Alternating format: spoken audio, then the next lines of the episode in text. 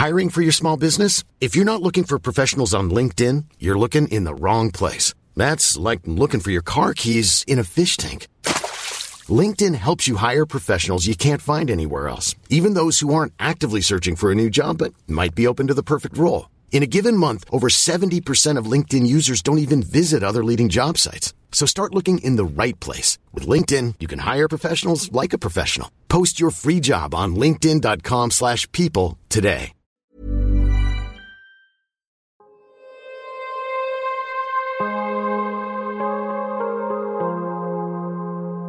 Vores mentale sundhed er nedadgående, og det er til trods for, at vi aldrig har været rigere, aldrig har haft flere muligheder og aldrig har levet længere. Det skal vi selvfølgelig tale højt om, så vi kan blive klogere på, hvordan vi får det bedre. Podcasten her handler om, hvordan vi kan lykkes med at være gladest og friest muligt i det ene, ofte ret travle liv, vi har. Og den handler om, hvordan vi kan lykkes med at være både professionelt ambitiøse og passe på os selv på samme tid.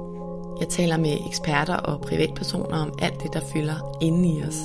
Min erfaring er, at når vi taler højt om de ting, så opdager vi, at der er mange andre, der bøvler med de samme ting.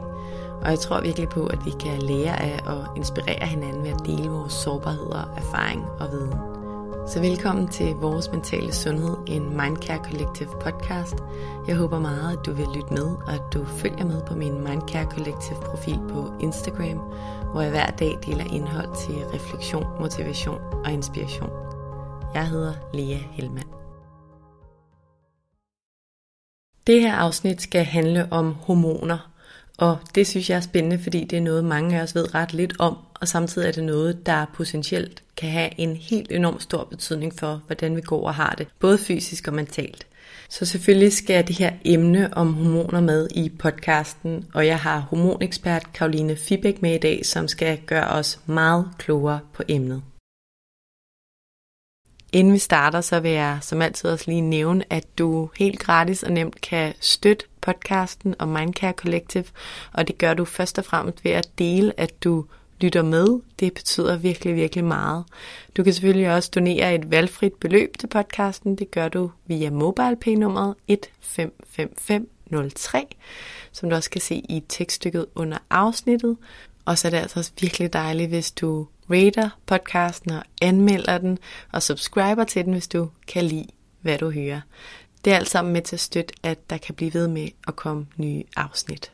Tusind tak. Velkommen til, Karoline Fibæk. Tak. Hvordan har du det i dag, Karoline? Fantastisk.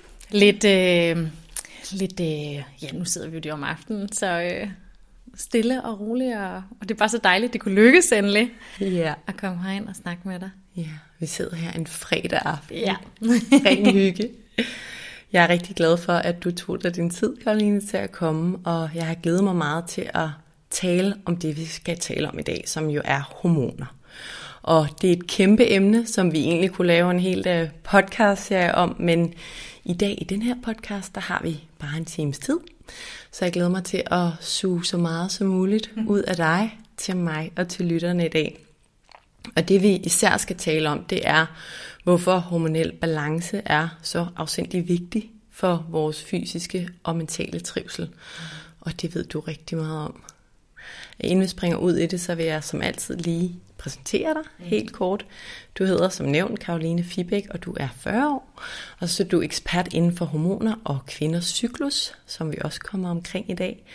Og det, du er særligt optaget af, det er, hvordan vi kan få det bedre i livet, både fysisk og mentalt, ved at opretholde vores indre balance, kan man kalde det, altså vores hormonbalance, ved at lytte til vores krop og give den den rette naturlige medicin, kan man sige. Og du har en håndfuld uddannelser i relation til hormoner og sundhed, og du har skrevet en masse bøger om de emner, og du udbyder også en uddannelse i hormonterapi.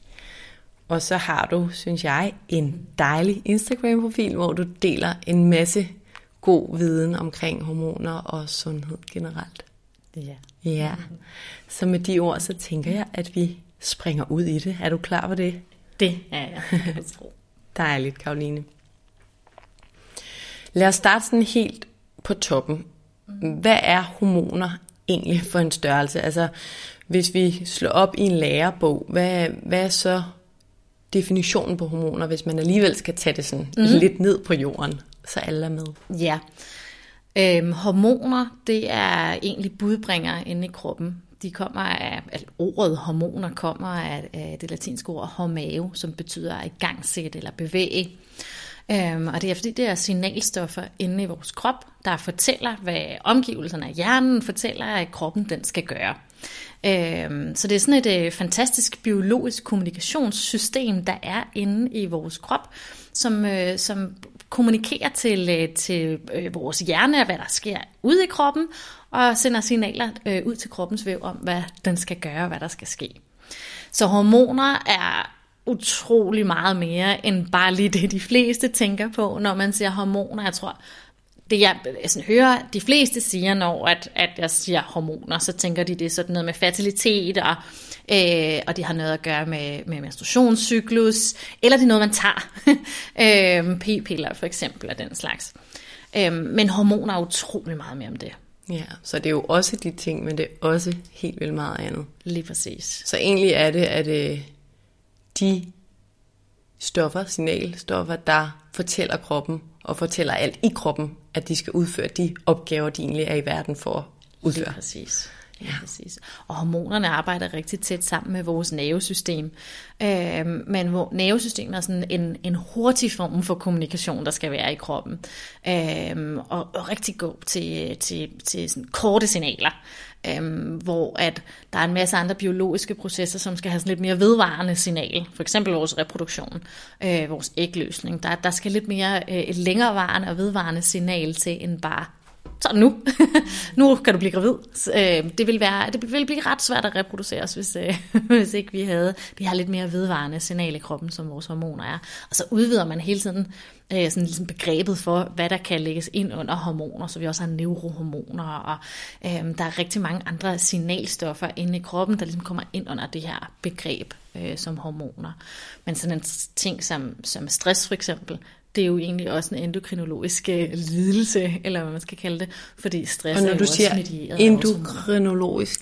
Ja, endokrinologisk, det, det er, er den øh, hvad hedder det, gren inden for øh, sundhedsvidenskab, som arbejder med hormoner. Aha. Ja. Godt lige at få øh, understreget. Og det er jo meget interessant, når du siger det her, vi talte også lige om det, inden vi tændte mikrofonen, at det er jo sådan et essentielt vigtigt emne, og det, der gør det lidt komplekst, synes jeg, det er, at det er så stort og også svært, og i hvert fald øh, meget nuanceret, og har alle mulige, som du også siger, afgreninger og sådan noget, og alligevel er det, er det bare så vigtigt. Ja. Ja, så jeg håber, at øh, vi kan få noget i hvert fald ned på jorden i dag, og få, få udbredt en masse vigtige budskaber. Ja. Hvad er den primære grund til, eller de primære grunden til, at rigtig mange faktisk har en en indre hormonel ubalance. Hvad, hvad er dit perspektiv på det? Øhm, ja, der, er jo, der kan være rigtig mange årsager, men for det første, så er det jo noget som, at ligesom med så mange andre diagnoser og sådan noget, som der er for tiden, så er det jo også noget, som man begynder at adressere meget mere. Og med sociale medier og øh, internettet og øh, alt det her, så, så snakker vi jo meget mere om, hvordan vi alle sammen har det inde i. Og det er jo ikke nu, nu er jeg forholdsvis gammel og fra før internettets tid, det er jo ikke sådan noget, man snakkede om på den måde før. Hvis du gik til, til lægen i gamle dage, dengang jeg var ung og dengang jeg var barn, så var det ligesom mm, det, du fik at vide, det du, så tog du nogle piller, og så gjorde det. Det var ikke sådan noget, man heller sådan kunne snakke med så mange om. Og du kunne jo slet ikke gå hjem og google, eller gå på Instagram og søge på hashtags eller noget af den stil. Så øh, vi jo snakker jo rigtig meget mere om alting i dag, fra, altså, i forhold til bare for 20 år siden.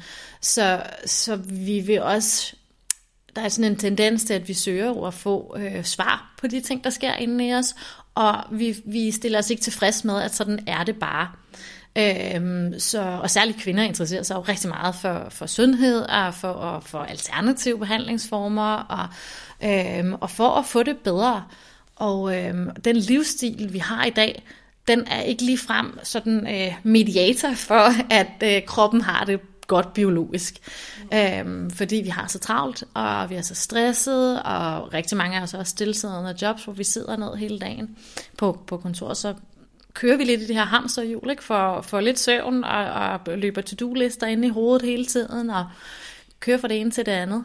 Men i forhold til det her, du siger med, at vi taler rigtig meget om det, det er jo også noget, der bliver talt om i forhold til mental sundhed Præcis. generelt, at vi ligesom sygeliggør næsten en hel generation, fordi vi, vi taler så meget om det. Og der, det er selvfølgelig vigtigt, at vi taler om tingene, men måske er det også for meget. Ja. Men tror du, at der er flere i dag end for eksempel for 50 år siden, der har hormonelle ubalancer, eller er, er det alene, fordi vi er blevet mere bevidste omkring det? Det er rigtig svært at sige, fordi altså selve termen hormonel ubalance er jo kæmpestort, så, så det kommer jo an på, om vi snakker stress, snakker vi, fordi så ja, det er jo eksploderet.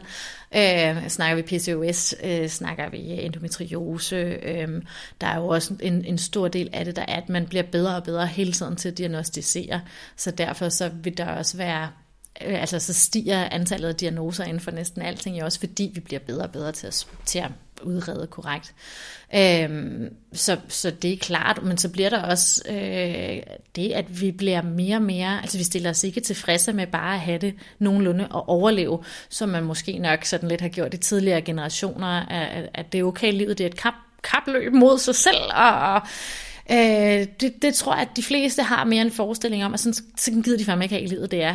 De fleste vil gerne have et godt liv i dag, og de vil også have tid til at nyde, og de, de vil gerne have en krop, der fungerer, og, og vil gerne have et godt liv, som de kan være i, og vil gerne forstå deres krop bedre. Og der synes jeg jo, at hormonerne er helt fantastiske, fordi det er jo kroppens kommunikation. Det er jo den måde, kroppen den forsøger at råbe os op på, når vi løber og har for travlt og glemmer os selv og sover for lidt. Der er det første, der råber op, det er, det er vores hormoner, fordi det er kommunikationen i alt. Det er kommunikationen mellem vores sind og vores krop, og mellem vores krop og vores sind. Det er simpelthen selve linket, body-mind-linket. Øhm, så det er også det første, der vil larme, når vi ligesom har glemt os selv i for lang tid.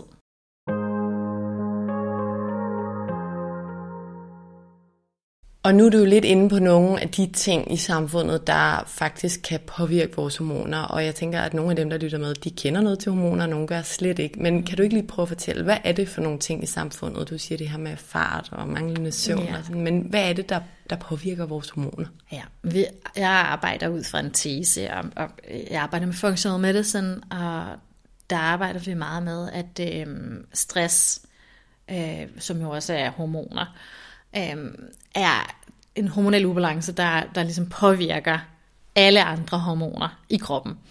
Øhm, og det gør det gøre på rigtig mange områder, men simpelthen fordi, at der findes flere forskellige typer af hormoner. Øhm, og så er det de mest interessante hormoner. Der findes fem forskellige typer. Og de mest interessante, synes jeg helt øh, klart, er steroiderne. Det er de hormoner, som der bliver dannet ud for kolesterol. Øhm, og steroiderne, det er vores stresshormoner, det vil sige kortisol, kortison og forskellige derivater der, og DHA. Og så er det vores kønshormoner, så progesteron, østrogenerne, der findes flere forskellige, og testosteroner, androgener. Øhm, men hvad de færreste måske ved, det er, at alle de her hormoner, de kommer fra det samme stof.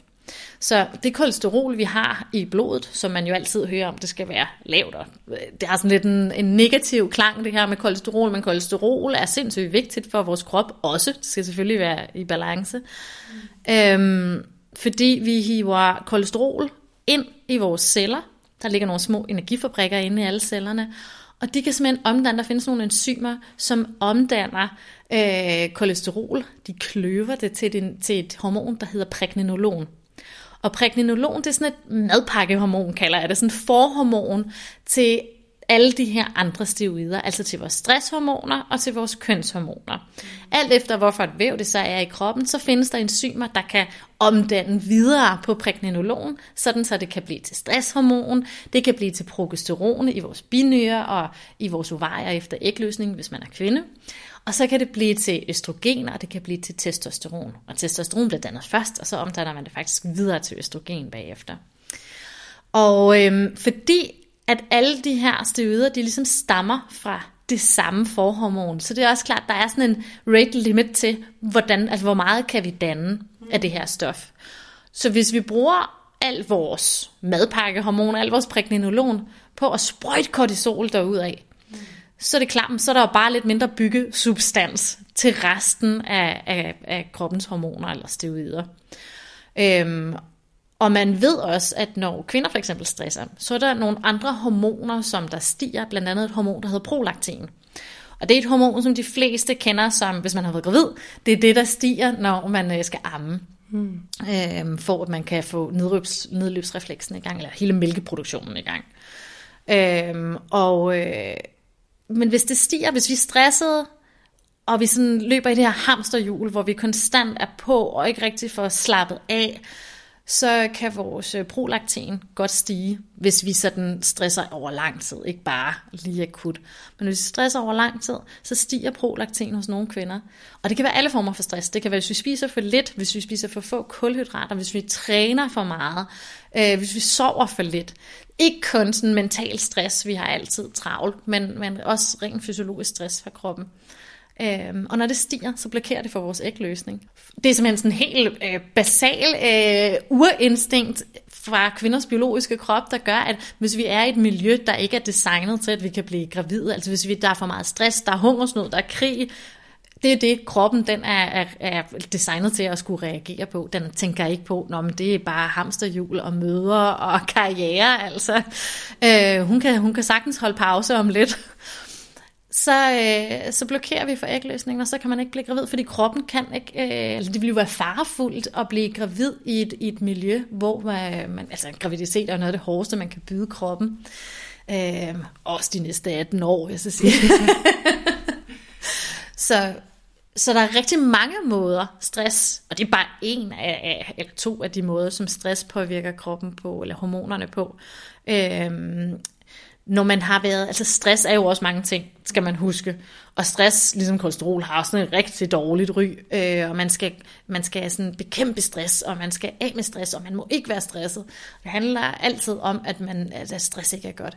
Og, og der er også noget det er også forkert, stress, præcis. Ikke? Fordi stress er faktisk også godt. Og stress er vores øh, kortisol, eller øh, ja, kortisol er en af vores allervigtigste hormoner. Det er jo vores overlevelseshormon. Øh, det medierer bare også rigtig mange andre processer i kroppen. Det er involveret i vores, øh, vores øh, altså alt faktisk øh, påvirker øh, kortisol.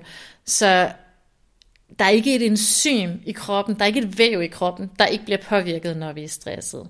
Det første stress egentlig gør, øh, når vores hjerne opfanger, at der er et eller andet, vi skal flygte fra, øh, det er, at der bliver både sendt et nervesignal ned til binyrerne og et hormonelt signal ned til vores binyrer.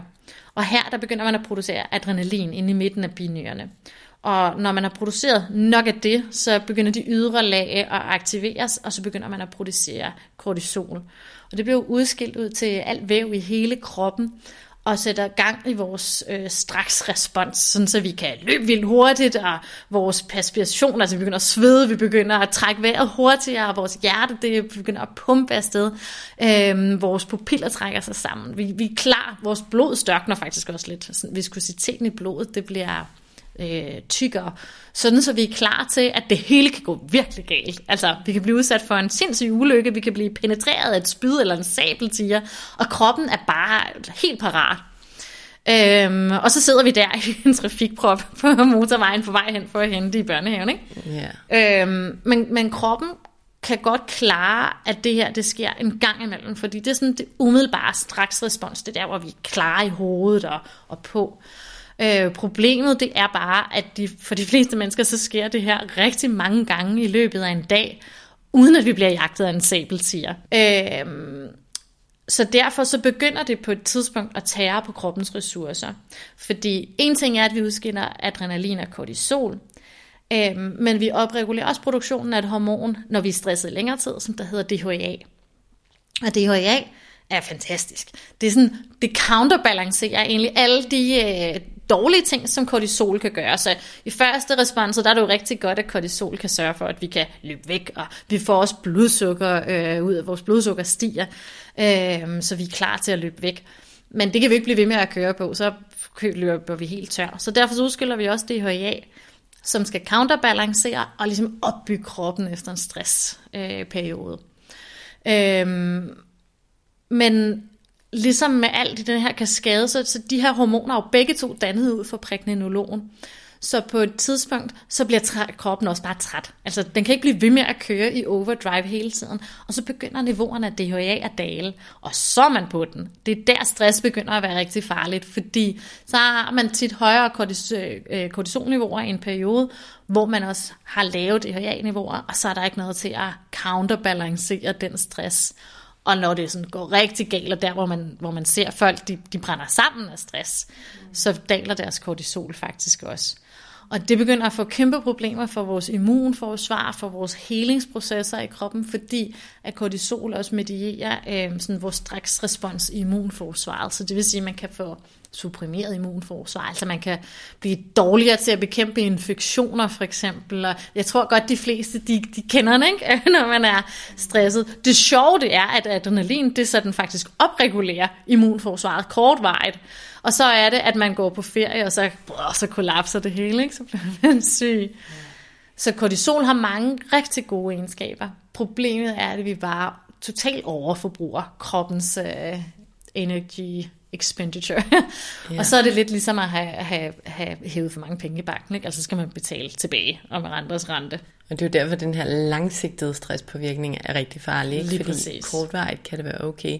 Nemlig. Jeg kommer til at tænke på øhm, mig selv som eksempel, som jeg har smidt på banen mange gange mm. i den her podcast. Men jeg øhm, havde i mange år øh, virkelig mange smerter i mine bihuler. Ja. Og kronisk, og blev undersøgt i hoved og røv, og ikke bogstaveligt talt, fordi det har ikke så meget med bihulerne at gøre, men virkelig altså blev scannet, og var der forsnævringer, og alle mulige alternative akupunktur og whatnot, og binyrebarkhormon, næsespray, og vitaminpiller og alt muligt. Fik også en hormon sygeplejerske til at måle på en spytprøve, og fik også at vide, at jeg havde højt kortisol. Det var nok ikke så overraskende og sådan noget. Men det jeg vil sige med det var, at også hver måned, så op til menstruation, så fik jeg ondt i halsen, og jeg kan huske, at jeg fra folkeskolen, altså jeg var aldrig syg. Jeg tror, jeg kan huske altså fem sygedage, og jeg overdriver ikke. Jeg kan virkelig ikke huske, at jeg var syg. Og siden gymnasiet, ikke, hvor min altså 12-talsmentalitet bare trådte ind, der, og især på studiet, og sådan min første år i konsulentbranchen, hedder, de der kroniske smerter, samtidig med, at jeg hver, eller i hvert fald hver anden måned sagde til min kæreste sådan, kan det virkelig være rigtigt, at mit liv skal være sådan, at sådan, nej, jeg føler mig ikke syg, syg, men jeg har ondt i halsen, og jeg vidste jo godt, det går om 4-5 dage. Jeg skulle bare ligesom forholde mig ro og behandle mig selv godt, og sådan lidt influenzaagtigt, uden helt at have det. Og det var, ej, men jeg var virkelig sådan, gud, hvor trist, hvis det er mit vilkår. Og nu, hvor jeg så har taget en anden livsstil og gør alt muligt, men så ved jeg jo bare, at det handler om langt hen ad vejen, at jeg skal sænke tempoet og passe på mig selv, for at få styr på min indre balance. Ikke? Men det havde da været meget fedt, at der var nogen, der havde fortalt mig det lidt ja. før de der ja. seks år. Det kan jeg godt forstå. Ja. Man kalder det faktisk menstruenza. Ja. Øhm, og det er fordi, at vores, øh, altså op mod øh, menstruationen, så falder østrogen- og progesteronniveauerne jo. Øhm, og man oplever det mere dramatisk, hvis progesteronniveauerne ikke er blevet høje nok. Og det kan ske, hvis man for eksempel blokerer for ægløsningen med stress, eller at corpus luteum, som er den follikel, hvor ægget har ligget inde i, det bliver omdannet efter ægløsningen til sådan en lille hormonproducerende kirtel. Men den kirtel, det er det hurtigst vækstende væv, vi har i kroppen.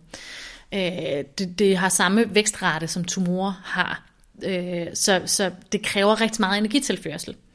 Og når man har høj energitilførsel og høj energiproduktion i et væv, så danner det også rigtig meget af det, man kalder ROS, Reactive Oxygen Species. Og det vil sige, det er sådan nogle, det er ligesom en forbrændingsmotor, ikke? Der kommer en hel masse, ja, jeg ved faktisk ikke, hvad der kommer ud af en forbrændingsmotor, det var et dårligt eksempel, men det er ikke godt, det, det kommer ud. Og, og det gør de her reaktive øh, ildarter også, de, de ødelægger cellen indenfra. Øhm, så du har sådan en lille øh, forbrændingsmotor, der øh, både producerer energi, men også producerer alle de her reaktive iltdele, som der ødelægger cellen indenfra.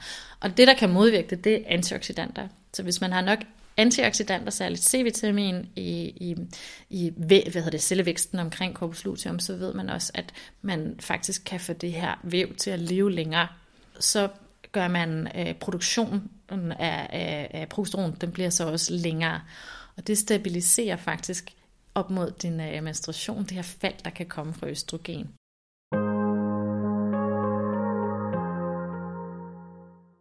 Så man kan påvirke sine hormoner rigtig meget med kost?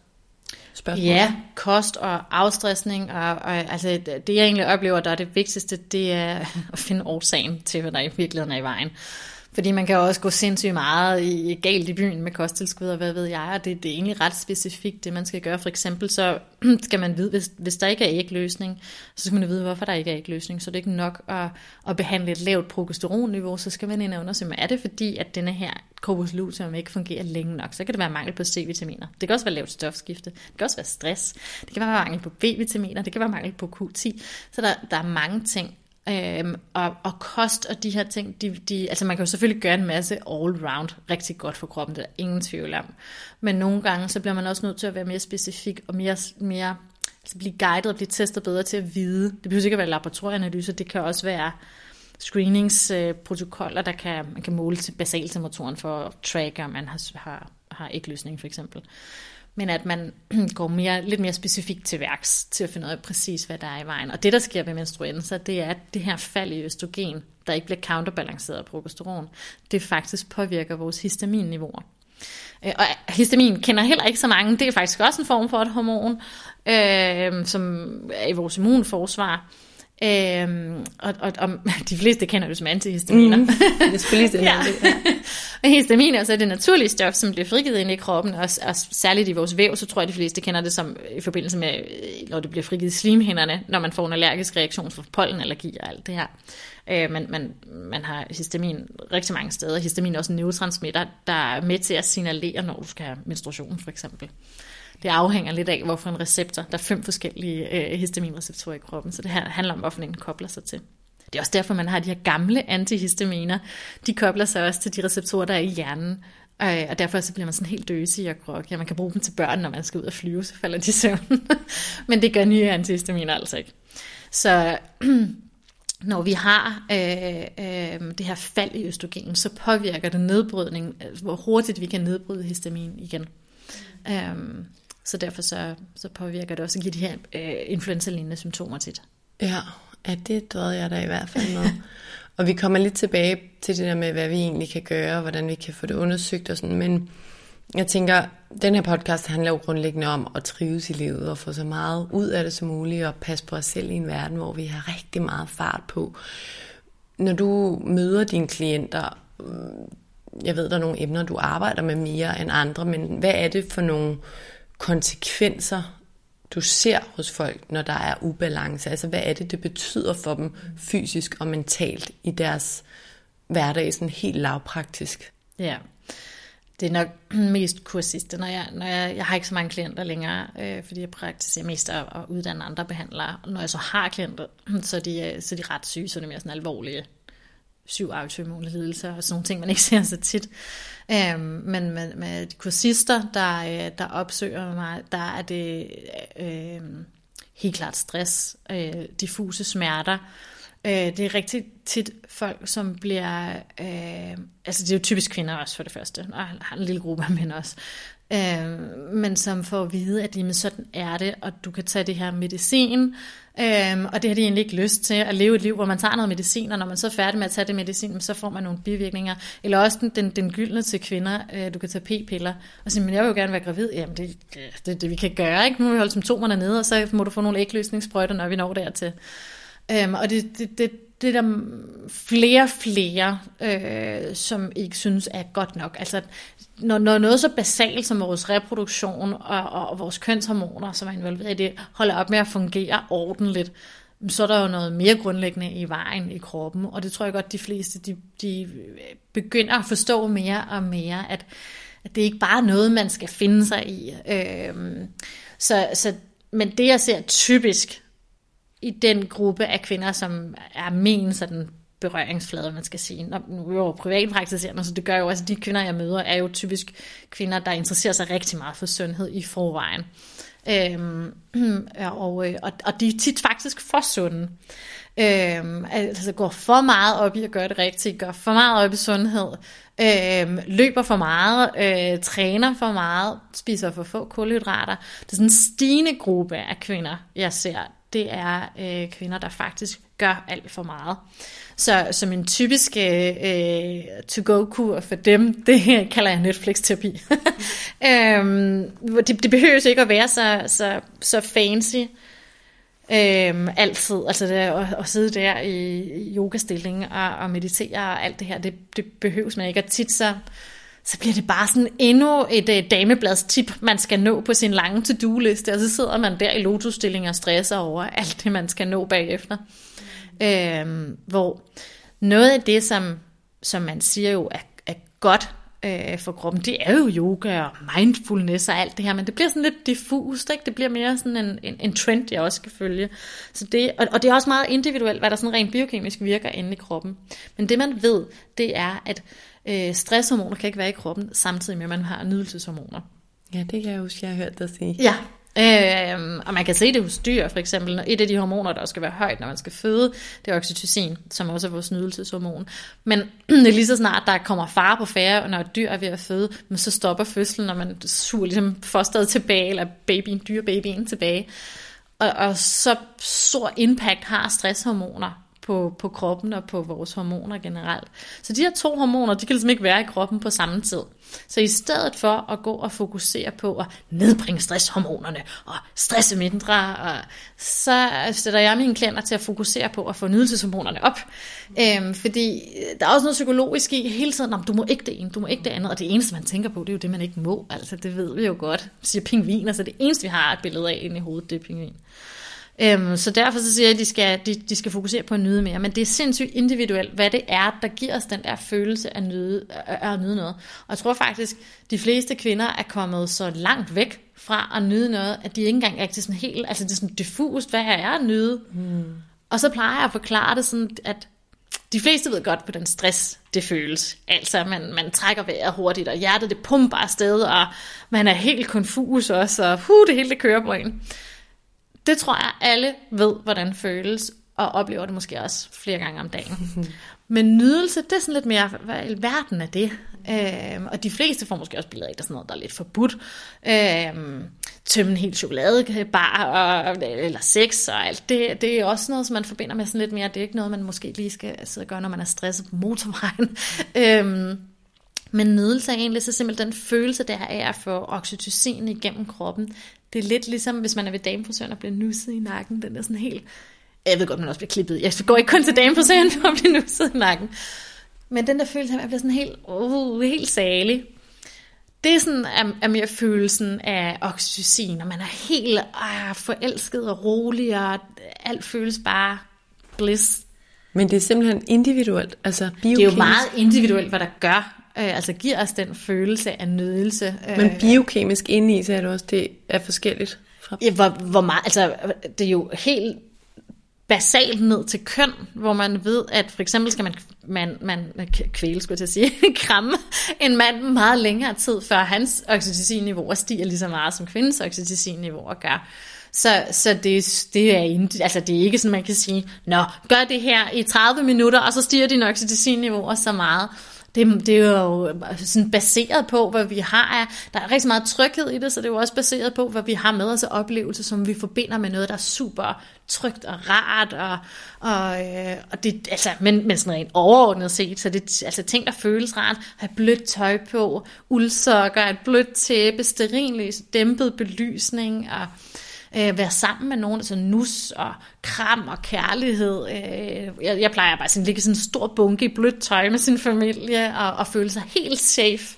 Og så måske lige blive nusset lidt, ikke? Sige til ens, jeg har også en pige, som siger, kvik lege dame frisør, så nusser man mig i håret.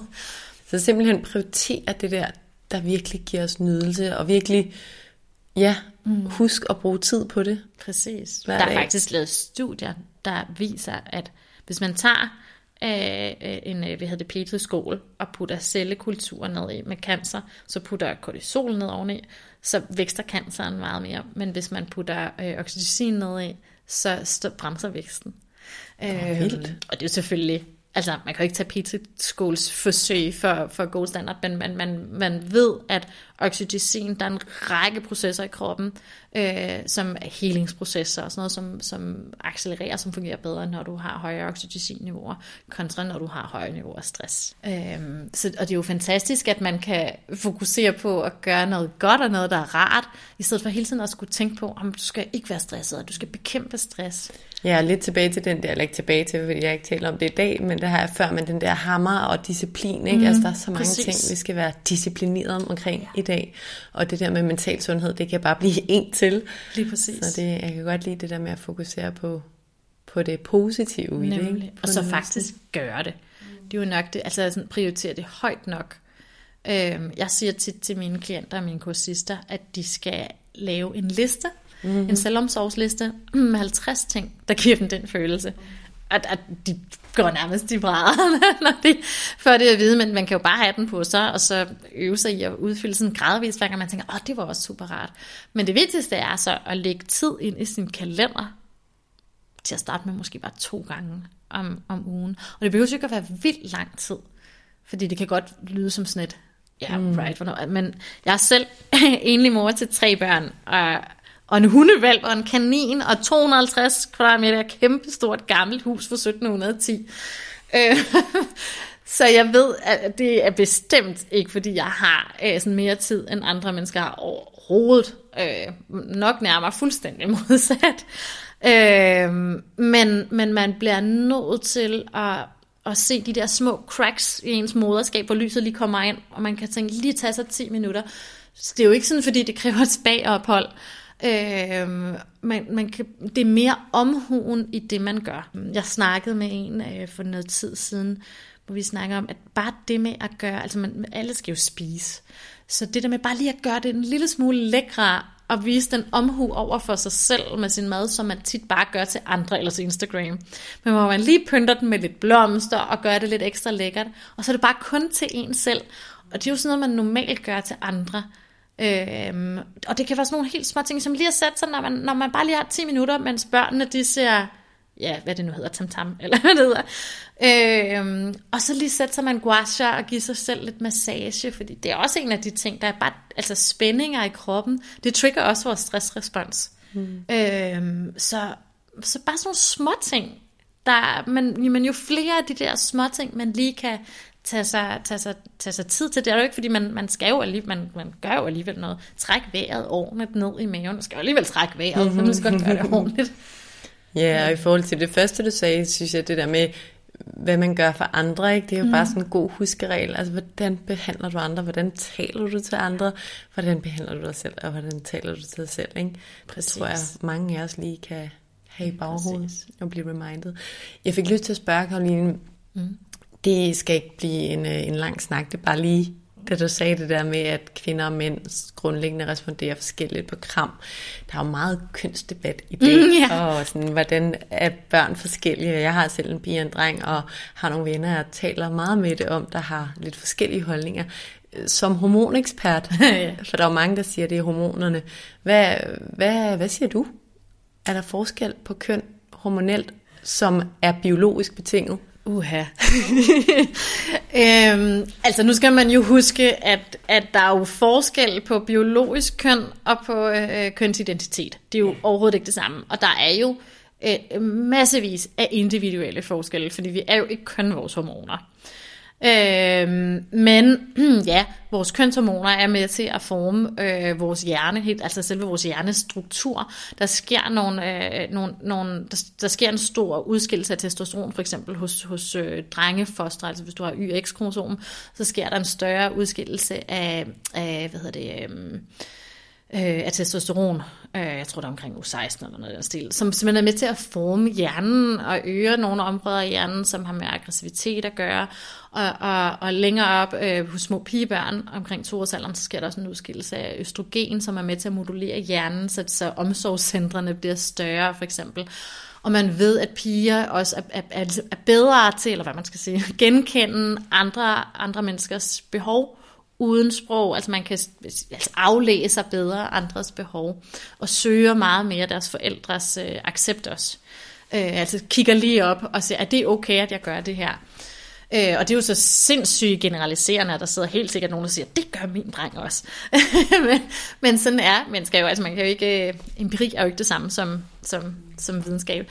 Øh, så ja, der er helt klart noget, men, men ligesom alle andre, så sker der jo også nogle ting med vores hormoner nogle gange. Altså det er jo heller ikke sikkert, at at de her, den her hormonelle påvirkning, den fungerer, som den skal, og der kan være mange ubalancer, som, så jeg havde en klient for noget tid siden, hvor jeg tænkte, hende her, hun har bare en typisk PCO-pige, sådan en med højt androgenniveau, altså højt niveau. PCOS gør, at man, øh, ovarierne producerer mere øh, testosteron.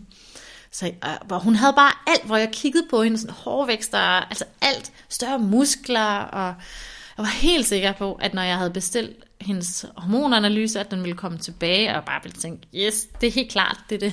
Det gjorde hun bare slet ikke. Øh, den kom tilbage med, at hun, hun nærmest havde altså, ikke produceret nogen kønshormoner, hverken østrogen eller progesteron, men det eneste hormon, hun så faktisk producerede sådan nogenlunde normale hormonniveauer af, det var øh, testosteron. Og det viste sig, at det var egentlig øh, på baggrund af, at hun havde lavet stofskifte, der blokerede for, for dannelsen af hendes øh, kønshormoner. Øhm, så hvad man ser udefra i de symptomer, og, og det var også hendes være måde, alt, fordi hormonerne simpelthen påvirker så meget. Det er ikke altid, som man lige umiddelbart tror, det skal være. Der kan være mange andre forklaringer også inde i, inde i kroppen. Mm, spændende, og et godt mm-hmm. eksempel, der også viser kompleksiteten. Ja. Og nu har jeg slet ikke fortalt dig, at jeg vil spørge om det, for det var noget, der lige poppede op, så jeg vil ikke kaste under bussen, men, men hvor er det spændende, og mm. ikke at du skal have et to streger under svar på kønsdebatten. Nej men, men der er jo ingen tvivl om, at vi kulturelt bliver påvirket, tror jeg. Det gør vi også. Helt vildt meget. Men, men det ved jeg ikke. Jeg, jeg tror også, jeg tror, for jeg ved ikke, men det med hormonerne, altså når jeg ser på min pige og dreng, mm. at der må der være noget andet også der. Så. Altså, det er jo det er jo svært at dele op, fordi virkeligheden er jo ikke opdelt. Vi jo både, har jo både vores hormoner og er udsat for den kultur, som vi lever i, og, og, og køn er jo... Øh, er jo meget forskelligt alt efter, hvorfor en kultur man, man, man ser på. Så det er jo helt klart kulturen og vores samfund, og den, det, man, det, vi ligger i det, er jo med til at forme. Men man kan bare heller ikke tage biologien ud af os. Det betyder ikke, at, at kvinder, fordi vi har et større øh, omsorgsgen, det er det ikke. Det betyder bare, at der er nogle, øh, på, på et vist udviklingsstadie i, i vores hjerne, så er der nogle områder, der er større. Vi kan jo selv påvirke det ret meget.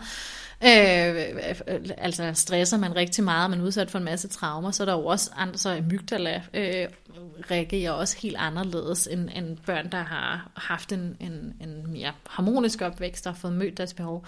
Så hjernen responderer jo på mange ting hele tiden. Mm. Øh, og det er ikke, altså bare fordi man så har et større område for, for omsorg og empati, så betyder det jo ikke, at fordi man har et Y kromosom, at man, at man, øh, at man ikke har det. Mm. Vi er bare indrettet til, og, og, og det er jo heller ikke fordi kvinderne så skal gå på barsel, fordi de er eneste, der kan genkende barnet, hvad det har behov for, det tror jeg alle godt kan. Øhm, men, men vi er jo, altså biologisk fungerer jo bare stadigvæk, som vi gjorde, da vi, da, da vi levede ude på marken, og, eller ude i skoven og på, på savannen. Øhm, og derfor så er der nogle ting, kvinders hjerne er indrettet til, at vi har et større diffust overblik, Øhm, og det er sindssygt godt, når man har børn i en klump, i en stamme, og øh, man skal holde øje med hele tiden. Kommer der nogle vilddyr? Er der nogen, der falder ned fra en klippe? Er der nogen, der spiser et eller andet? Og, og, og det kan vi jo bruge i dag øh, på, på nogle gode måder, og, og så kan det også tit være en hemsko, fordi diffust overblik, det er ikke det er ikke altid så godt i en, en kultur, hvor der er rigtig meget at holde styr på hele tiden, og hvor Instagram kører, og hvor der er vi skal nærmest multitaske hele tiden, mm. så, så bliver man lettere øh, stresset for eksempel. Hvor mænd ved, man har, har større, deres hjerne er bedre indrettet til single vision, så de er meget mere målrettet og fokuseret. Og det er jo rigtig godt, hvis man skal jage og, og, og nedlægge et, et, et dyr, så går det jo ikke, at man lige siger, nå, der er der også giftbær derovre, og gud en lille Nicoline, hun også kommer til at spise dem.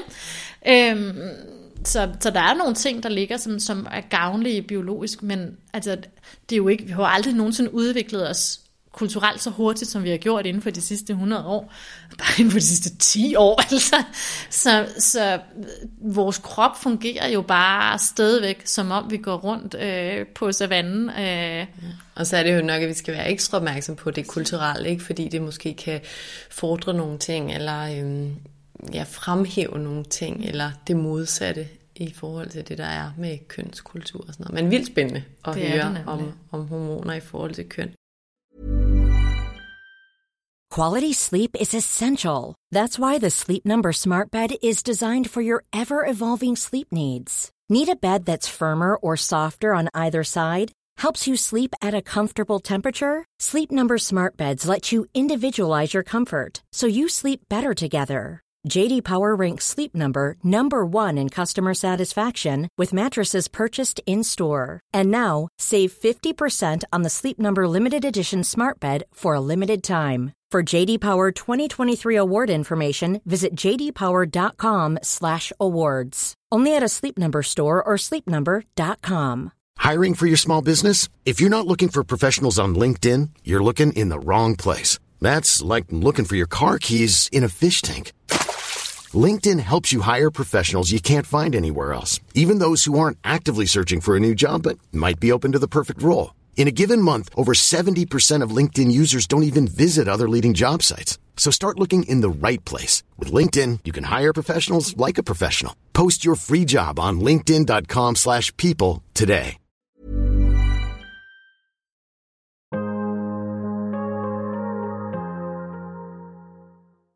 Vil du egentlig sige, at alle sygdomme eller alle øhm, problemer, man har i livet, kunne blive løst, eller i hvert fald forbedret ved at kigge på det hormonelle? Uh, nej. uh, det er der ikke noget, der kan, men det er, en, det er en vigtig faktor at arbejde med, hvis man ser på det i en større kontekst. Uh, som for eksempel, når man ser på stress, og når man ser på, hvordan de, de måder, man agerer på, påvirker kroppen øh, rent hormonelt. Men det kræver jo også, at man så faktisk gør noget. Hormonerne er der jo af en årsag, og det er et, et kommunikationssystem, de prøver på at fortælle dig noget, du skal gøre anderledes. Så jeg vil håbe, at det vækker en interesse for, at man lærer at tolke det sprog, som hormonerne egentlig er, bedre. Det er jo kroppens biokemiske sprog, som der bare aldrig er nogen, der har rigtig lært os at forstå. Og hvad er det for nogle tegn, vi så skal kigge efter i os selv? Ja, det er et rigtig godt spørgsmål. Øhm, Udover cyklus. For det præcis. Jamen jeg vil sige, kvinder der er det jo sådan lidt anderledes, fordi noget af det, der bliver påvirket allerhurtigst, det er vores cyklus. Øh, fordi vores reproduktion bliver hæmmet eller sat ud af, af, af værk. Så, så alle tegn for cyklus, altså en menstruation skal ikke være smertefuld. Man skal ikke have, man skal faktisk ikke bløde mere end tre spiskefulde på en hel menstruation. Så øh, måske fem, men, men ikke over 80 milliliter. Øhm, og så skal man ikke have smerter, det skal egentlig ikke påvirke vores humør synderligt. Man kan godt blive lidt mere indadvendt med at have lige brug for lidt mere ro, men det er ikke sådan, at man skal tage smertestillende, det er ikke sådan, at man skal... Så vi er enige om, at det, vi kender som PMS, Præcis. jo mere hormonel ubalance vi har, jo, jo værre er den der PMS-periode. Ja. ja. Så, så helst skulle vi faktisk ikke have de store udsving op til vores menstruation. Nej, ikke hvis de hormoner arbejder med os. Fordi de er der jo for, øh, de er der en årsag, øh, og selv vores kønshormoner er egentlig ikke bare kønshormoner, de påvirker vores neurokemi, alting, derfor man kan få PMS for eksempel. De påvirker vores knogle, øh, absorption af calcium ind i knoglerne, og regeneration af alt ved vores kollagen, øh, vores øh, rynker, altså man får hurtigt rynker, når der ikke er, hvis vi ikke har nok østrogen for eksempel i kroppen. Øh, så, så det påvirker alle processer i kroppen. Men ud over de her cykliske tegn, som er noget af det, kvinder vil opdage eller opleve som noget af det første. Mm. Øh, man kalder det faktisk det femte vitale tegn, hvor ligesom puls og øh, basal temperatur og alle de her ting, så burde du faktisk også øh, tjekke en kvindes menstruationscyklus for de tegn, fordi det, det er der, man først oplever helbredsmæssige problemer, de vil, de vil reflekteres. Øh, men ellers stress, uro, angst, udbrændthed, øh, træthed, mere eller mindre kroniske smerter, problemer med at hele, øh, hårdtab, øh, tabe øh, hvad hedder det, også øjenbrynene præcis, øh, at, at, at vores hår det udtyndes, øh, at vægten den går op og ned, uden det her lige måske har nødvendigvis så meget at gøre med mad, at vores søvn den bliver dårligere kvalitet. Øhm, vores fordøjelse er faktisk også påvirket af, af hormoner, og vi, vi laver hormoner i fordøjelsen. Vi har serotonin og øh, transportsystemer i vores fordøjelse, som bestemmer, hvor hurtigt fordøjelsen kører. Øh, så det er næsten alt, men typisk er det de der små tegn, altså det der, hvor det ikke er nok til, altså du har det bare dårligt, du har det crappy, og du har ikke nok energi, og du er træt, og tingene fungerer ikke, du er alt for hyppigt syg, øh, men det er ligesom ikke nok til, at du kan gå til lægen og få en diagnose heller, altså der er heller ikke noget medicin, du lige specifikt kan få. Øh, det var virkelig mig der for nogle år siden. Ja. Hvad så, så nogen som mig, som jeg var der, hvad skal man gøre? Altså, hvordan øh, skal man gå til dig og sige, jeg vil gerne have en test, eller hvad, hvad skal folk gøre for at få testet deres hormonbalance? Øh, ja, eller en af de behandlere, jeg har uddannet. Men øhm, jeg vil sige, altså, man skal nok starte helt basically med at, at, at se på ens liv. Sover man nok?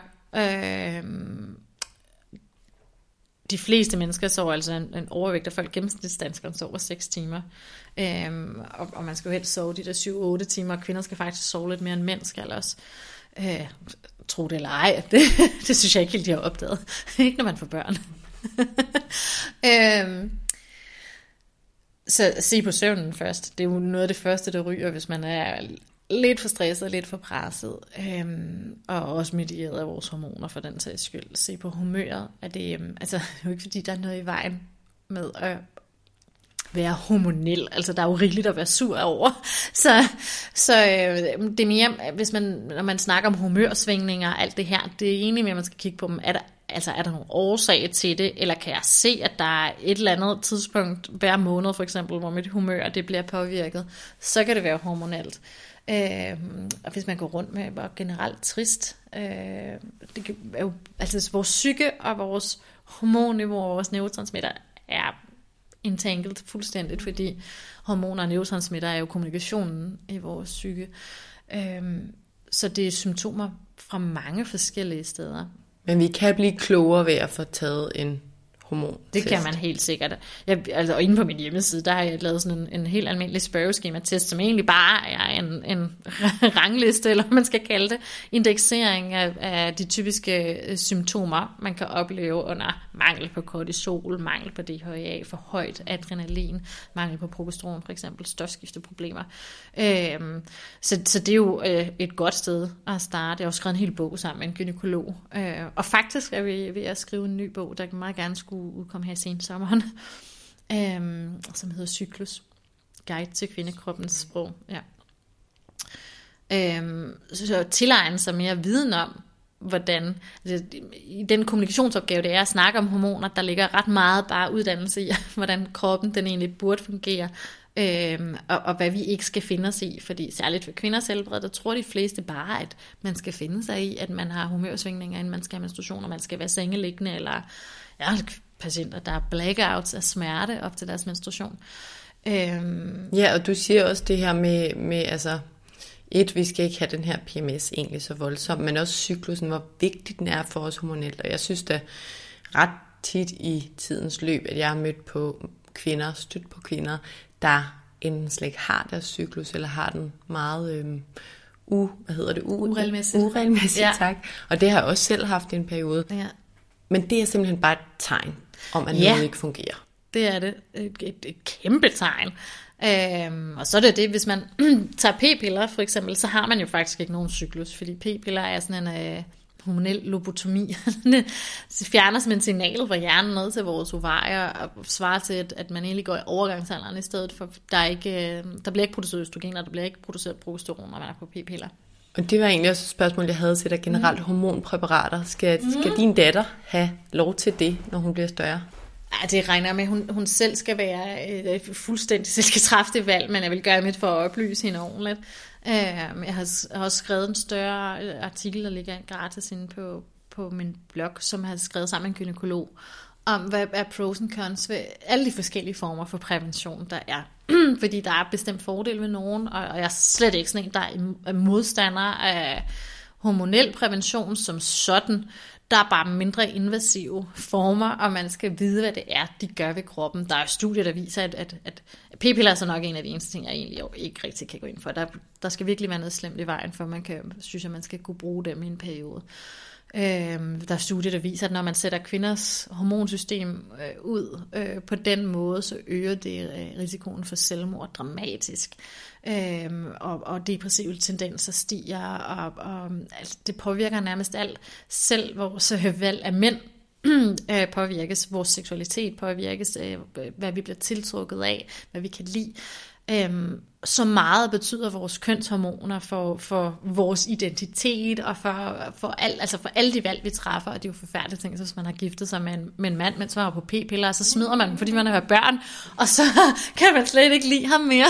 Øhm, jeg talte med en diætist på et tidspunkt, der også fortalt om, at hun havde selv, hun var lægeligt uddannet, og så gået lidt mere den alternative vej, eller sådan en kombination. Og hun fortalte om, en, om et studie, der var lavet på ride, men netop som også bare fortalte, at jeg, tror, jeg kan ikke huske, om det var 50 procent af dem, der tog en eller anden form for hormonpræparat, de havde sådan depressive tendenser på en eller anden måde. Og det er, jeg ved godt, vi ved det lidt, men mm. når det er så... Det er så massivt. Ja, det burde vi informeres. Og 14-årige piger bare informeres mere ja. om. Ikke? Og der er jo det, at man skal jo egentlig have informeret samtykke, men det bliver man ikke rigtig, det, det får man ikke rigtigt. Øh, de færreste læser en indlægsseddel i dag, og det er så normalt at give p-piller, uden at, altså det er de færreste kvinder, der egentlig forstår, hvad p-piller de gør ved kroppen. Øhm, fordi det jo også er østrogen, man får, så de fleste de tænker, at det øger østrogen. Det gør det ikke, fordi det er etynylestradiol, så det har egentlig ikke rigtig noget at gøre. Faktisk så ligner det med andre hormoner. Det, det ligner slet ikke vores eget østrogen.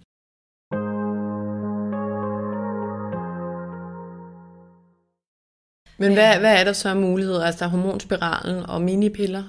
Ja, øhm, og, og man kan sige, jo, jo mindre der jo er i, jo mindre påvirker det jo vores hormonbalance, men det er jo også forskelligt efter, hvad man bruger dem til. Man kan sige, det, bedste, den bedste prævention, det er jo øh, et kondom, altså en barrieremetode, fordi det også beskytter mod de fleste kønssygdomme i hvert fald. Øh, men det ved vi selvfølgelig også godt, det er jo ikke altid. det, det, det er lige sådan til. Øhm, men, men der kan være forskellige årsager til at vælge forskellige former for prævention. Øhm, jeg har mange endometriosepatienter, som bliver, øh, som er på, på, øh, på hormon, øh, spiral for eksempel, for at undertrykke øh, det østrogenlåg, der er i kroppen. Øhm, mm. Der er sindssygt meget, man kan gøre naturligt for at, at sådan årsagsbehandle, fordi endometriose har rigtig meget andet at gøre øh, end, end øh, øh, bare lige østrogen. Det handler om de enzymer, som der producerer østrogen, og det handler om øh, rigtig meget om, øh, om vores immunforsvar, øh, og den måde, de reagerer på. Så, så der er en masse andre ting, man kan gøre ved, ved, øh, ved endometriose, end bare lige at undertrykke østrogen. Men det kan være en god ting at gøre, øh, hvis man har rigtig, altså hvis man har virkelig stort ubehag, og, og mange af de her kvinder har rigtig mange smerter, og, og bløder rigtig, rigtig kraftigt. Og der kan det jo være en kæmpe lise, det kan være nødvendigt at gøre en periode, mens man arbejder med biokemien i kroppen samtidig. Så det er ikke, fordi der er noget godt. Man kan i dag få øh, hormonspiraler, der simpelthen indeholder så lidt gestagen, at... Øh, at det ikke altså det har så lidt systemisk effekt. Og når vi taler om det her med cyklus, og vi talte i starten om, at der er mange ting, vi taler om mere i dag, og derfor mm. er det blevet mere udbredt, men fertilitetsproblemer, det er jo blevet et kæmpe problem, ja. og ikke bare fordi vi snakker om det.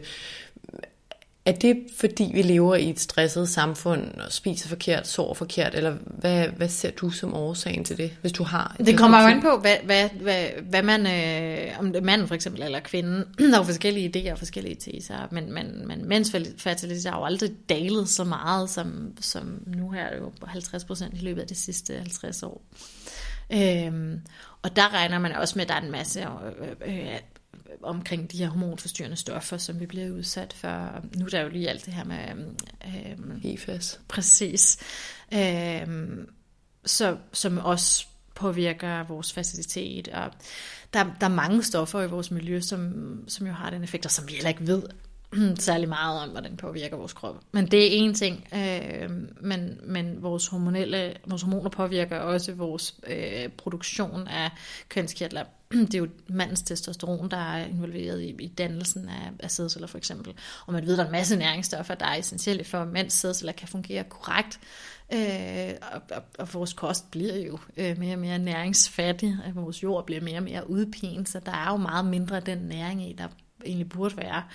Øh, og for kvinder, der, der er jo øh, rigtig meget i hele vores livsstil, egentlig basically, som, som vil, kan gå ind og påvirke vores øh, reproduktion, hvor stress er en kæmpe faktor i det, og, og, og når man så ovenikøbet står der og, og har problemer med fertiliteten, der er jo næsten ikke noget mere stressende, når man har besluttet sig for, at man gerne vil have børn, og, og kvinden er jo sådan biologisk den del, der, der skal stå for størstedelen af de processer, der skal ske, så det er jo typisk rigtig stressende for kvinder også at stå i.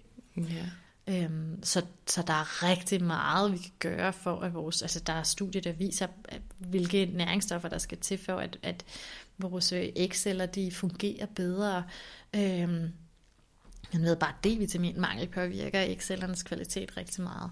Øhm. Karoline, hvad er det så, når vi kigger på os selv og synes måske, der er et eller andet galt, eller der er et eller andet, der kunne være bedre, hvad er det så, når vi taler om hormoner og hormonel ubalance og balance, vi kan gøre? Du har nævnt noget om nydelse og noget om kost og sætte farten ned, men er der andre ligesom, parametre, vi kan skrue på i forhold til at få det godt? Altså ja, jeg plejer at sige til mine klienter at lave sådan en, en seddel. Der er ligesom de her tilbud, som det er bare basalt, der skal vi ligesom have styr på. Så søvnen, sove bedre, sove mere, gå i søvn i et mørkt rum, Sørg for, at der ligger det soveværelse, og det virkelig indbyder til søvn. Øhm, sørge for, at man sover kvalitetssøvn i de her timer. Hvis man ikke gør det, så er det bare der, man starter med at arbejde med sin sundhed. Hvis man ikke har styr på søvnen, jamen, så må man finde ud af, hvad det er, der gør, at man sover dårligt, og arbejde med det først. Øhm, og se på stressniveauerne. De, de to ting påvirker simpelthen kroppens systemer så meget, så øh, hvis, hvis stressniveauerne er for høje, hvis søvn den er for dårligt, det, det er noget af det, der medierer inflammation allermest i vores krop, altså for, for inflammationstallene til at, til at stige, giver os kroniske smerter, påvirker alt. Vores afgiftningsevne, alt i hele kroppen kører bare dårligt, hvis ikke det fungerer. Øh, og en af de ting, man kan jo gøre mere for at forstå på det, det er jo at nyde mere. Øh, så er der en række specifikke fødevarer, som kan gå ind faktisk og påvirke de enzymsystemer i kroppen, alt efter selvfølgelig, hvad det er, man, man arbejder med. Kan man arbejde mere eller mindre specifikt, men chokolade er altid en god ting og påvirker. Skønt. Ja, ikke? Øh, påvirker øh, fantastisk øh, kroppen, der er flavonoider i, i kakao, som påvirker blandt andet vores serotoninbalance i hjernen, så serotonin virker længere tid i hjernen, hæmmer nedbrydningen af serotonin. Øh, og, og der er også øh, studier, der viser, at, at øh, kakao det normaliserer kortisolniveauerne. Øh, så, så det, er ligesom, det, det kan man altid. Medmindre man har histamin, histaminintolerance, så kan, så kan kakao godt være problematisk. Øh, Øhm, og, og hvis sådan, man sådan helt overall skal have et godt råd med kosten, så vil jeg egentlig bare sige, spis flere grøntsager og frugt. Øh, sørg for at få 6-800 gram frugt og grønt, og ikke sådan noget med, at det skal være mega fancy, nu skal man stå og lave salater og grønt juicer. Jeg gør helt basalt det, at jeg har en vægt og en skål om morgenen, og så smider jeg bare ting op i helt grøntsager, helt salat og en hel agurk, og så nogle blåbær, hvad der ellers lige er, samtidig med at smage madpakker, og så tager jeg den med på mit kontor, og så har jeg bare sådan en dish, jeg sidder og spiser af. Øhm, fordi det handler om at spise mere, og det kan hjernen bare godt lide. Mm. Øhm, så hellere spise mere alt det grønne, og jeg kan love det, for når man spiser sig igennem sådan en gnaskegrønt der for 800 gram, så, øh, så er der egentlig ikke plads til så meget. Altså, der har man heller ikke lyst til at gå og spise det. Sådan, det er ikke så fristende med alt crap. Øhm, og det er bare en dejlig nem måde at få, øh, at få vanvittigt mange vitaminer, mineraler og fibre på. Øhm, og så sørge for at få nogle gode kulhydrater hver dag, altså øh, fuldkornskulhydrater. Kulhydrater er jo mega udskilt, øh, men kulhydrater er også fiber. Øhm, og kulhydrater er, er virkelig vigtigt, for, særligt for kvinder. Der er studier, der viser, at det kræver omkring 150 gram kulhydrater at få ægløsning. Øh, og mere, hvis du så er mere sådan fysisk aktiv ud over det normale, altså hvis man træner. Og fire, øh, det svarer sådan nogenlunde til 4-5 bananer øh, i løbet af en dag. Det er jo ikke sådan overvældende øh, store mængder af kulhydrater, men hvis man er på sådan en helt stringent low carb kurs, så, så, så kan det være et problem for mange kvinder. Øhm, så få nogle gode kulhydrater og få nogle gode proteiner. Jeg plejer at sige til mine kvinder og mine kursister, at man skal have sådan en, en håndflade fuld protein, så hvad du kan lægge sådan oven på din håndflade til hvert måltid, og en knytnæve fuld kulhydrater, som kartofler eller fuldkornsris eller noget af den stil. Jeg får lyst til at spørge, når nu du nævner det her med um, folk, der, der spiser meget få kalorier. Det har jo i mange år, og sikkert også før vi begyndte at tale meget om det, med været øh, en ting for mange. Mm. Og jeg tror, mange kvinder, især også sådan i gymnasiet og på studietiden, ved, så begynder man at fokusere på, at man ikke skal spise så meget brød og alt sådan noget. Og der er stadig mange derude, der, øh, der er forskrækket mm. og tror, at de er sunde, men måske faktisk egentlig er ret usunde. Jeg tænker i hvert fald i forhold til det her med cyklusen, og det spørgsmålet er, er jeg forestiller mig, at der er nogen derude, der ikke har det cyklus, og så bare fortæller sig selv, men jeg er slank og ser ud, som jeg gerne vil, og det gør mig glad.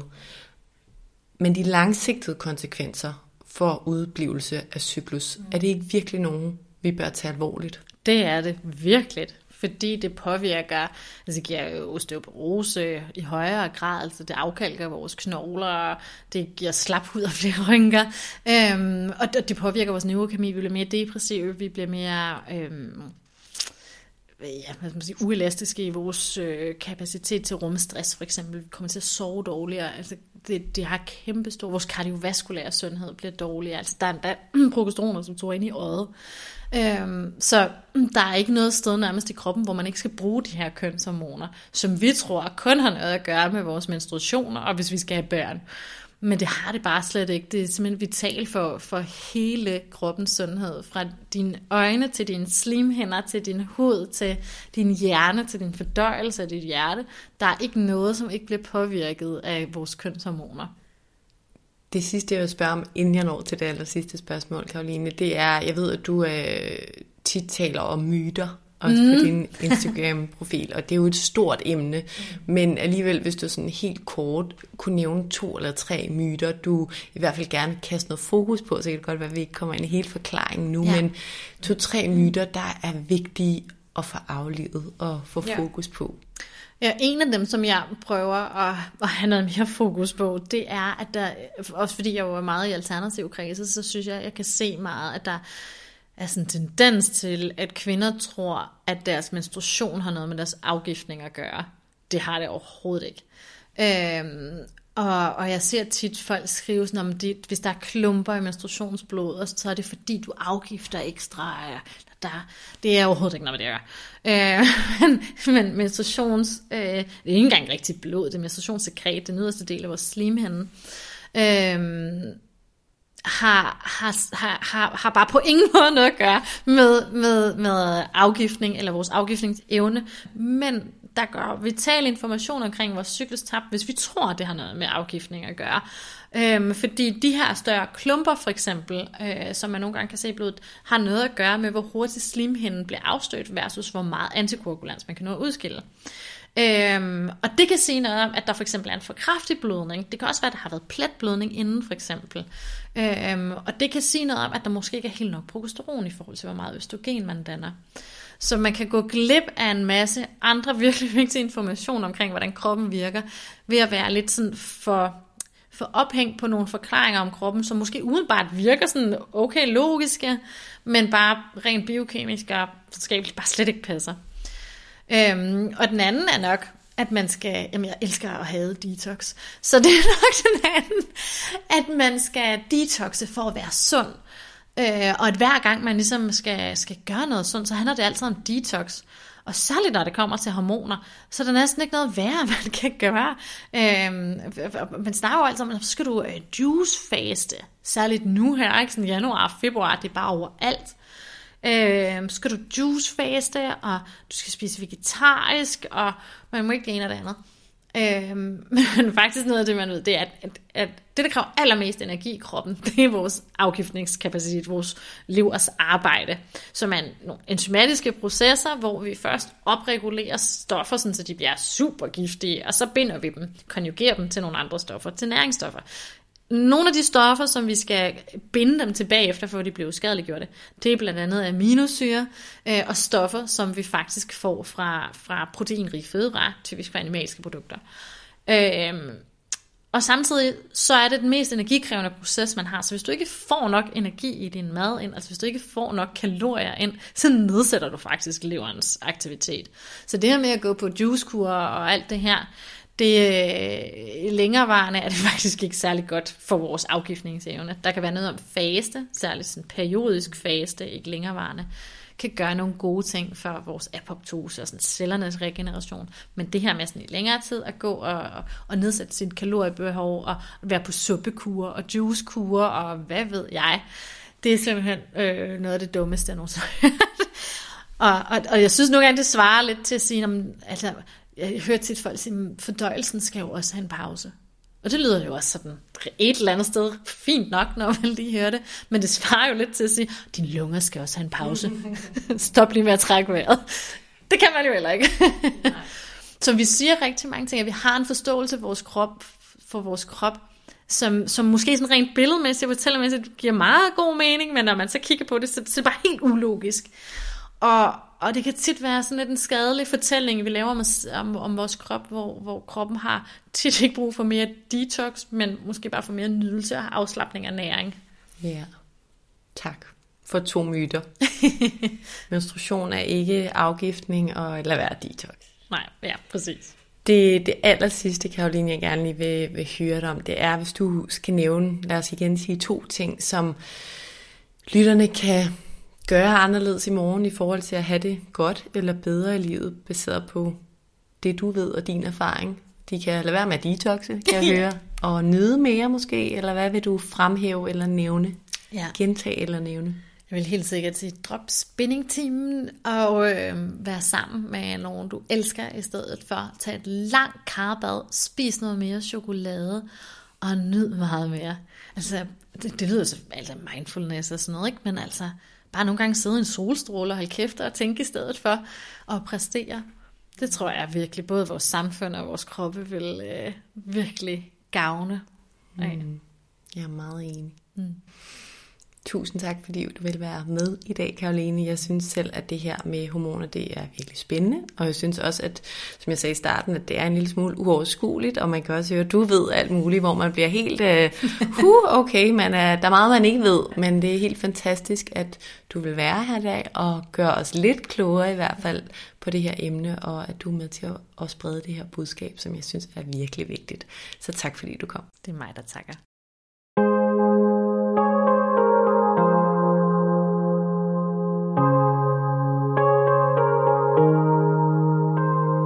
Jeg håber, at I fik noget brugbart med fra afsnittet i dag. Karoline fortalte jo virkelig mange ting, og det er tydeligt, at hun ved ufattelig mange detaljer og nuancer, som man næsten kan blive helt forpustet af. Jeg håber, at snakken gjorde jer klogere på, hvor vigtig vores hormonelle balance og vores cyklus som kvinder faktisk er, og hvorfor det er så vigtigt. Jeg synes, at den ting, vi især skal huske fra Karolines mange pointer, det er det der med nydelsen, som hun også afsluttede med at gentage. Nydelse er så vigtig for os og for vores sundhed, og vi lever i et samfund, hvor vi på grund af fart og forventninger nemt kommer til at tilsidesætte vores egen nydelse og ja, vores egne behov. Jeg håber, at afsnittet er en kærlig reminder til dig om at huske dig og huske din nydelse. Og du kan jo passende prøve den der øvelse, Karoline nævnte i afsnittet. Prøv at lave en liste med intet mindre end 50 ting, der giver dig nydelse. Og prioriter hver uge, ja helst hver dag, noget fra listen. Det vil jeg selv prøve. Og så helt til slut til alle de kvindelige lyttere, så synes jeg også, at vi med fordel kan huske tommelfingerreglen om, at hvis din cyklus er udeblivende, eller du har mange smerter eller lignende op til din menstruation, så er det altså et tydeligt tegn fra kroppen om, at et eller andet formentlig kan forbedres inde i din krop. Og så lige en lille note om næste uges afsnit. Der får jeg Marie Kronqvist i studiet. Måske har du lagt mærke til Marie i medierne på det sidste. Hun er ekspert i buddhisme, mindfulness og meditation. Og hun er ikke kun ekspert i forhold til teori, men også og især i forhold til praksis. Jeg taler med Marie om, hvad det egentlig vil sige at leve et liv med mindfulness og meditation i en moderne verden. Og det kan du altså høre mere om i næste uges afsnit. Tusind tak, fordi du lyttede med i dag. Hvis du kunne lide det, du hørte, så husk, at du nemt og gratis kan støtte podcasten ved at dele, at du lytter med på sociale medier. Husk at tag Mindcare Collective. Det betyder helt vildt meget. Og hvis du kan lide podcasten, så kan du også støtte ved at rate og anmelde den i din podcast-app, og ved at trykke på subscribe-knappen. Så ved du også altid, hvornår der kommer et nyt afsnit. Det er alt sammen med til at støtte, at jeg kan blive ved med at lave nye afsnit af vores mentale sundhed. Som det sidste vil jeg også bare som altid nævne, at du selvfølgelig er velkommen til at række ud, hvis du har noget på hjerte, eller hvis du har nogle særlige emner, du godt kunne tænke dig at få belyst i podcasten. Jeg er altid åben over for input og feedback. Du kan kontakte mig via min Instagram-profil Mindcare Collective, hvor jeg øvrigt håber, at du følger med. Eller du kan skrive til mig via min hjemmeside mindcarecollective.com. Tak fordi du lyttede med.